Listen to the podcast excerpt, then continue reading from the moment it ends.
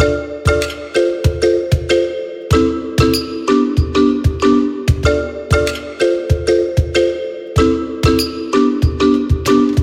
Hello and welcome to this edition of our AWS podcast series, Innovation Ambassadors. I'm Sarah Armstrong, and as Senior Manager for Worldwide Prototyping at AWS, along with my AWS co hosts from around the world, we'll act as your ambassadors to some of the most interesting engagements with our AWS Solutions Architecture prototyping teams. Every episode, we provide you with a roadmap to innovation and technology solutions. We're so glad you joined us on this journey. On this episode of Innovation Ambassadors, we're showcasing the journey of FloodMap, an early stage technology company specializing in rapid real time flood forecasting and flood inundation mapping. We'll go behind the scenes of their work with our ANZ prototyping team, building a rapid experimentation platform for flood prediction machine learning models. We'll learn about this ambitious initiative to provide greater warning times and ultimately save lives and reduce damage and the associated financial losses. I'd like to welcome to the studio Ryan Prosser, co founder and CTO of FloodMap. Thanks for being with us, Ryan. It's really great to be here. Thanks for having us, Sarah. And from AWS, we have Jonathan Gerfinkel, senior prototyping engineer from our prototyping team in Australia. Always great to catch up with you, Jonathan. Great to catch up with you too, Sarah. Great to be here with you and Ryan. So, Ryan, for our audience, can you tell us a little bit about the mission of FloodMap? Our mission is fairly clear. We want to reduce the human and economic cost of flooding to zero. And we think we'll get there by giving people the right information to make the hard decision to evacuate or protect themselves in an emergency situation. We were originally going to record this podcast a couple months ago, and you got a 3 a.m. call, didn't you? Yeah, that's right. So, our headquarters is in Brisbane, Australia, and one of our first clients was Queensland Fire Emergency Services. And they use what it is that we do, which is real time flood mapping, to identify properties that are going to be at risk and critical infrastructure. And over the past few months has been some of the worst flooding that Australia has seen in recorded history in some places. And the way that emergency management works is the local council is ultimately responsible, but when they don't know the full situation or need support, they talk to the state. And when the state needs deeper understanding or short term forecasts, they contact us. And so over the last weeks and months, we've had sort of offered 30 plus isolated forecasts for specific scenarios, provided information every hour about current conditions. And they've used that to do everything from evacuate people off buildings, identify if people are currently inundated, deploy rapid response levies. There's a lot of things that can be done if you only know what's going to happen or what's sort of currently going on. So it's been it's been pretty full on.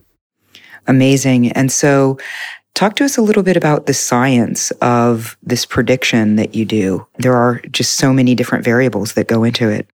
There's kind of two core domains that we work in are hydrology and hydraulics. And hydrology is the science of taking the inputs, which are precipitation, stream flow, terrain, soil types, the things that kind of make sense. Like you can have like a little backyard model where you pour a cup of water in at the top and maybe some of it soaks into the soil and then eventually it all collects down at the bottom. It works that way. The challenge is just the scale where if you're trying to do forecasts at 3,000 stations across the state of Queensland, which is three times the size of Texas, it's a lot of data to get just the answer of like what's the water going to be here and when.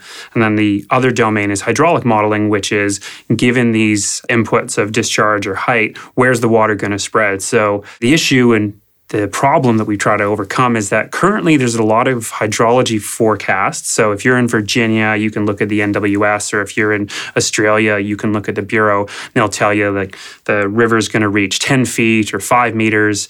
The problem is most people don't know what that means. And so we try to give them a map so that they can make the right, safe decision given that full context of information amazing and probably terrifying in those moments of that 3 a.m. call, all that work that you've done, now obviously put to, to real use to help save people's lives. Yeah, it's a bit of mixed where we go around in circles. We never want people to need what we do, but we're really glad to help when we can. And it's really rewarding. But like anything, stakes matter. And so it is like when the rubber meets the road. And we've been really glad. Everyone who's been using the service has had nothing but great things to say about it. And they're working with us to kind of continually improve it, which is great. Because it's hard to say how many lives we've saved because there's no second test we can run. We're not going to withhold information to see how much better it would be, but uh, it's been really great. Talk to us a little bit about this vision for sort of an experimentation platform. Why is this needed? And maybe talk to us a little bit about how you got involved with Jonathan's team. So we met Jonathan last year through a few different people that I knew in the AWS startup community in Australia, and they sort of introduced us to the prototyping team. And we had this initial call, and I was talking to Jonathan and his team about all the various experiments that we wanted to run to learn more, and it became maybe clear to, to Jonathan and his side that we could run one of these experiments for the prototype team and they could say that this particular meteorology variable is more pertinent to what you're doing than the ones you're using right now. Or we could build a framework to allow you to answer these questions yourselves with more velocity. And we have a lot that we're still working through. And it's almost this teach a man to fish parable where now we've got this framework where we can kind of continue to answer these questions ourselves. And so that's been really valuable. So, Jonathan, take us from there. I love the idea of you building an experimentation platform when what you do for your day job is prototyping and experimentation. So, you're enabling that for the data scientists over at FloodMap. Talk to us a little bit about how you approach the engagement. Yes, I think, as you said, like what we do in prototyping is experimentation. So, when we engaged with FloodMap and Ryan and his team, that's kind of what hit us really hard. It was wow, there's a significant overlap with what they're trying to do with what we try to do in prototyping. So we really quickly got a feel for what they kind of required and what would really benefit them, comparing what they currently had to what we think would be really beneficial to where they need to go.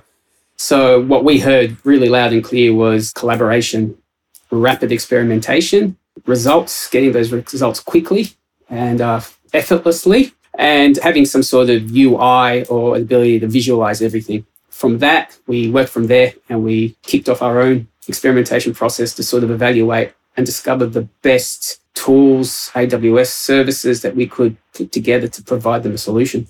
So, talk us through that ML ops flow that you built and that extensible UI. What were some of the key technologies that you used in the architecture? So, as part of our uh, I guess our remit in terms of engagement. You know, we sort of have that workshop and we work through with the customer. We get an understanding of what they've done, what they've already done, and work a little bit backwards. And from there, we heard they'd used quite a few AWS services already, familiar with AWS Batch.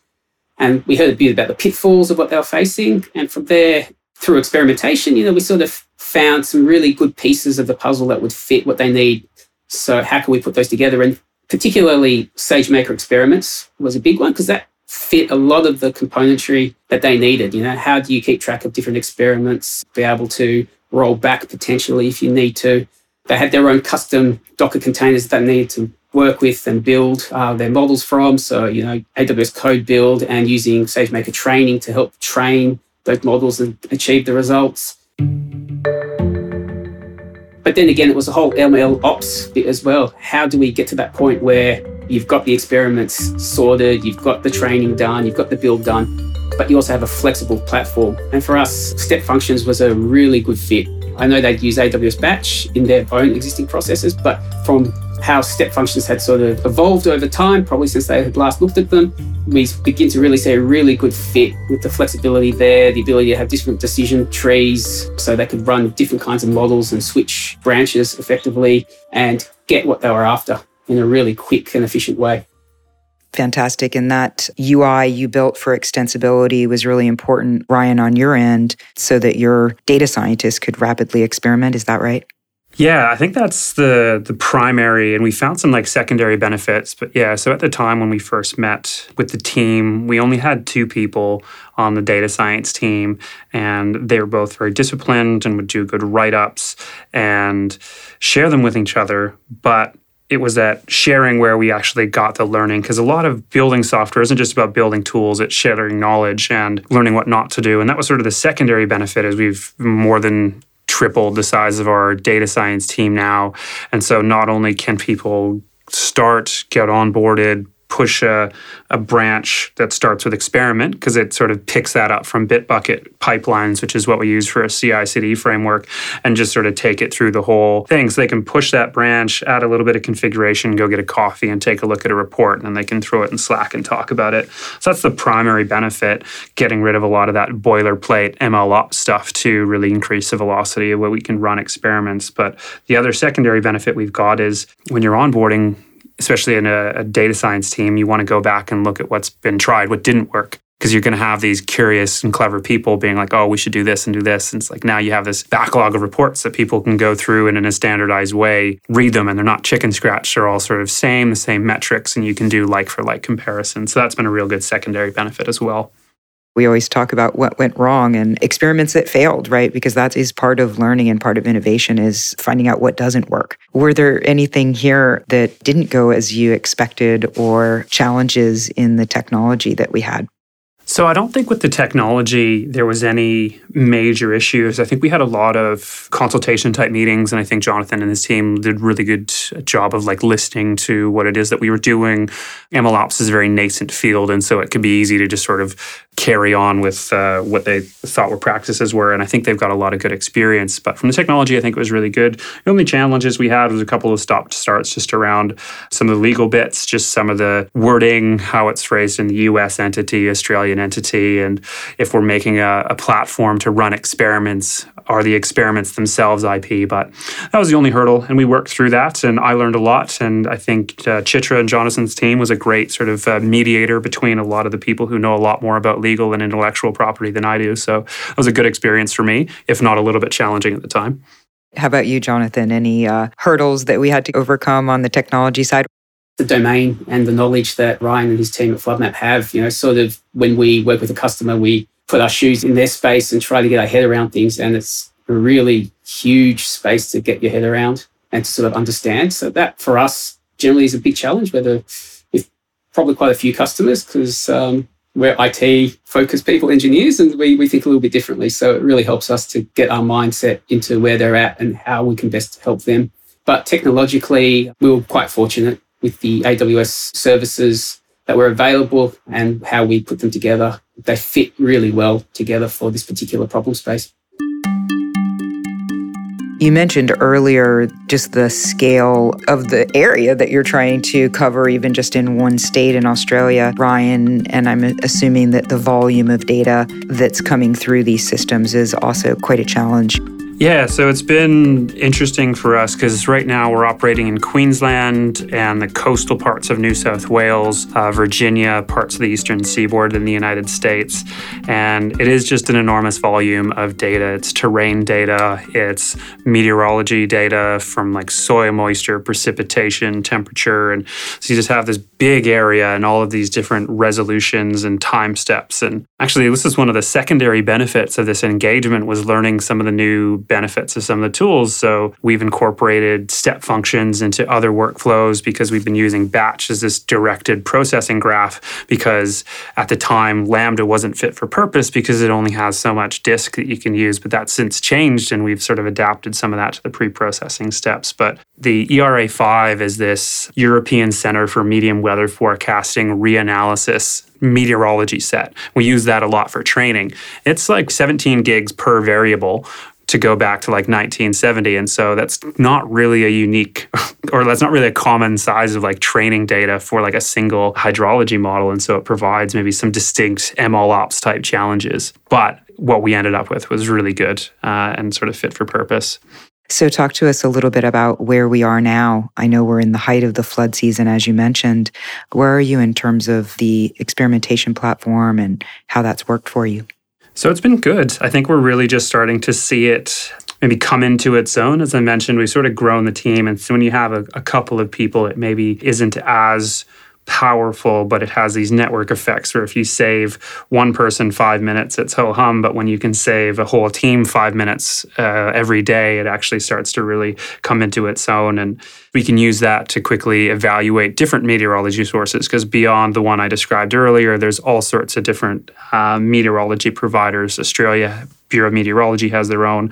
And so we can quickly evaluate different types of inputs, which saves us a lot of time to have to write these like boilerplate MLOps experiments. Uh, and so we've actually learned a ton. But there's been a bunch of second order benefits of uh, streamlining the other processes that we've been doing the ML like it's a big community and you don't know everything. And so it's been a really good insight into how other people are doing things. And not only do we get this artifact of this working tool, but we got a lot of knowledge in how to use the existing tools, which has been really good for us. Unfortunately, we haven't been able to do too many experiments because, like you said, it's sort of the flood season. And so we've been working with customers. We've been looking at changing their forecast horizons, onboarding new people, moving into new geographies. I hope to get back to doing some some uh, good old fashioned R and D. But at the same time, I'm really happy to be able to work directly with customers to help them help people.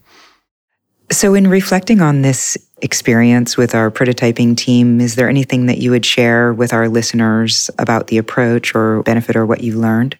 I learned a lot. I imagine everyone's experience will be a little bit different, different teams, different opportunities, but I think it would be short sighted to think that you know everything. I certainly carry the belief that I, I know very little and I know a lot of what I don't know and even more about what I don't know that I don't know. And so learning sim industry best practices, learning how tools have changed over time. There's a like you open the AWS console and it's daunting. Like there's so many services in there. Not only are there so many services just categorically, but each of them have changed step functions used to just be a pretty thin state machine, and now it's almost like a full fledged orchestration framework that we can use not only to run experiments, but other direct graph processes. You can do a lot more data pre processing on Lambda. Uh, we're using CodeBuild as a secondary deployment pipeline. And yeah, it, it sort of takes a village to build systems of this scale. It was a really great experience. And how about you, Jonathan? Any final thoughts for our listeners? I think what was highlighted through this engagement was the evolution more so of um, ML, ML ops.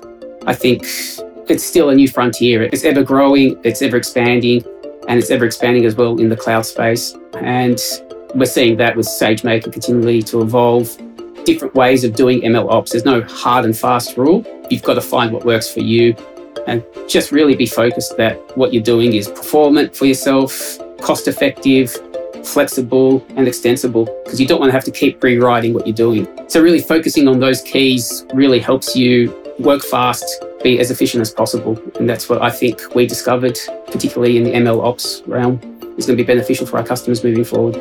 Well, Ryan and Jonathan, thank you so much for being with us today. And Ryan, to your team, thank you for the work you're doing to help save people's lives and give proper flood warning for them. Thank you. Thanks to your whole team for supporting us in that uh, endeavor. It's been great to be here. I'd like to thank our listeners for coming on today's journey with us. Innovation Ambassadors is a production of the AWS Media Series. Look for future episodes of our podcast on Apple Podcasts, Spotify, Stitcher, or your favorite streaming platform. If you have ideas for future episodes or comments on this one, send us a tweet at hashtag AWS Innovation Ambassadors and share your thoughts. Thank you.